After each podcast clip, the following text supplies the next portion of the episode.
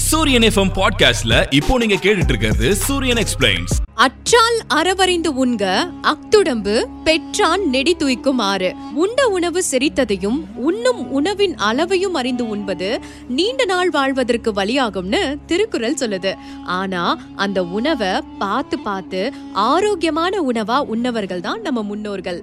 கம்பு சோளம் கேழ்வரகு திணை வரகு சாமை மாப்பிளை சம்பா மூங்கில் அரிசின்னு நம்ம முன்னோர்கள் உண்ட உணவு அத்தனையுமே ஆரோக்கியமான சிறுதானிய உணவுகள். அந்த சிறுதானிய கலாச்சாரம் இப்ப மீண்டும் இந்த நவீன யுகத்துக்கு தகுந்த மாதிரி வரகு தோசை கம்பு பணியாரம் சாமை இடியாப்பம் ராகி நூடுல்ஸ் கோதுமை பாஸ்தான்னு வந்ததோட இல்லாம இன்றைய இளைய தலைமுறைய சிறுதானிய உணவை நோக்கி இழுத்திருக்குன்னு சொல்லலாம்.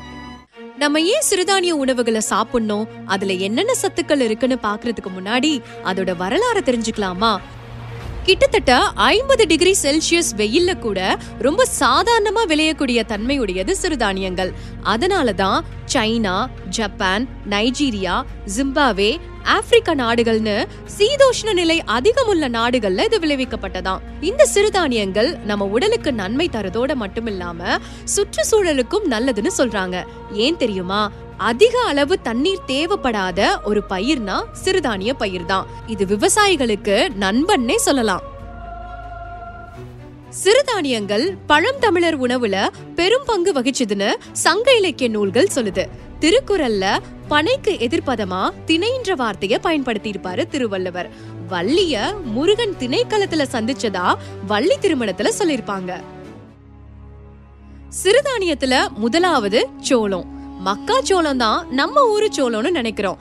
ஆனா நம்ம ஊரு சோளம்ன்றது சிறு சோளம்னு சொல்லப்படுற வெண்சோளம் தான் சோள தோசை சோள பணியாரம்னு எல்லாத்துக்குமே அந்த காலத்துல இந்த வெண்சோளத்தை தான் பயன்படுத்தியிருக்காங்க.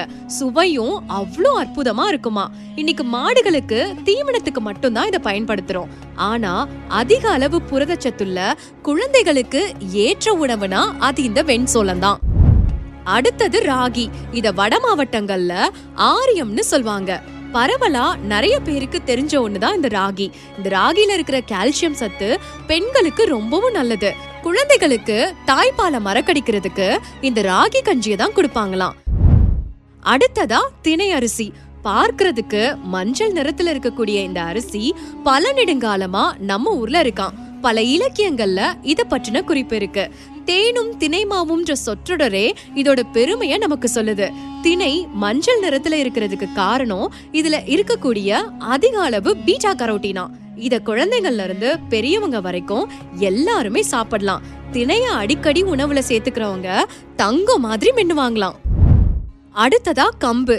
கிமு ரெண்டாயிரத்தி ஐநூறுலயே இந்தியால கம்பு பயிரிடப்பட்டதா சில தொல்லியல் சான்றுகள் சொல்லுது. சங்க இலக்கிய பாடல்லையும் சித்த மருத்துவ பயன்பாட்டிலையும் இந்த தானியம் இருப்பதற்கான சான்றுகள் அதிகம் இருக்கு. அரிசியை காட்டிலும் கனிமம் கால்சியம் புரதம் இரும்புச்சத்து உயிர்ச்சத்து இப்படி நிறைய சத்துக்கள் கம்புல இருக்கு. கன்னடத்துல பாஜ்ரா அப்படின்னு சொல்லப்படுற இந்த கம்பு கர்நாடகாவிலையும் ஒரு சில வட மாநிலங்கள்லயும் இன்னைக்கும் பிரபலம். அரிசிய காட்டிலும் கிட்டத்தட்ட எட்டு மடங்கு அதிக இரும்பு சத்து இருக்கிற இந்த தானியத்தை வேக வைக்கிறதுக்கு கொஞ்சம் மெனக்கடணும்.